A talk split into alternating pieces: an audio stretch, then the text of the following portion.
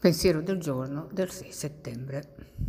Nella letteratura dei dodici passi ho letto spesso affermazioni come nessuno può farmi del male se non glielo permetto o se provo risentimenti per qualcuno diventi il suo schiavo o la rabbia è un veleno mortale per chi soffre di una dipendenza.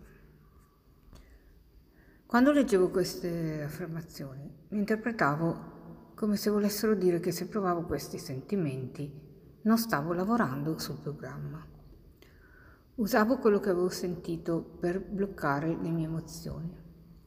Sono arrivata a capire che le emozioni che seppellisco da qualche parte saltano fuori. Se le emozioni non escono in un modo diretto, a lungo andare finiscono per fare a me e probabilmente anche agli altri ancora più danni.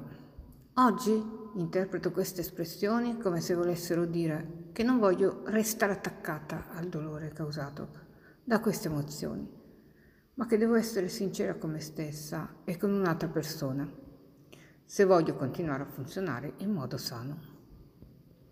Meditazione del giorno. Ti chiedo di aiutarmi ad affrontare sinceramente le mie emozioni e a condividerle con un'altra persona. Oggi ricorderò, ignorare le emozioni non significa stare bene o mettere in pratica il programma.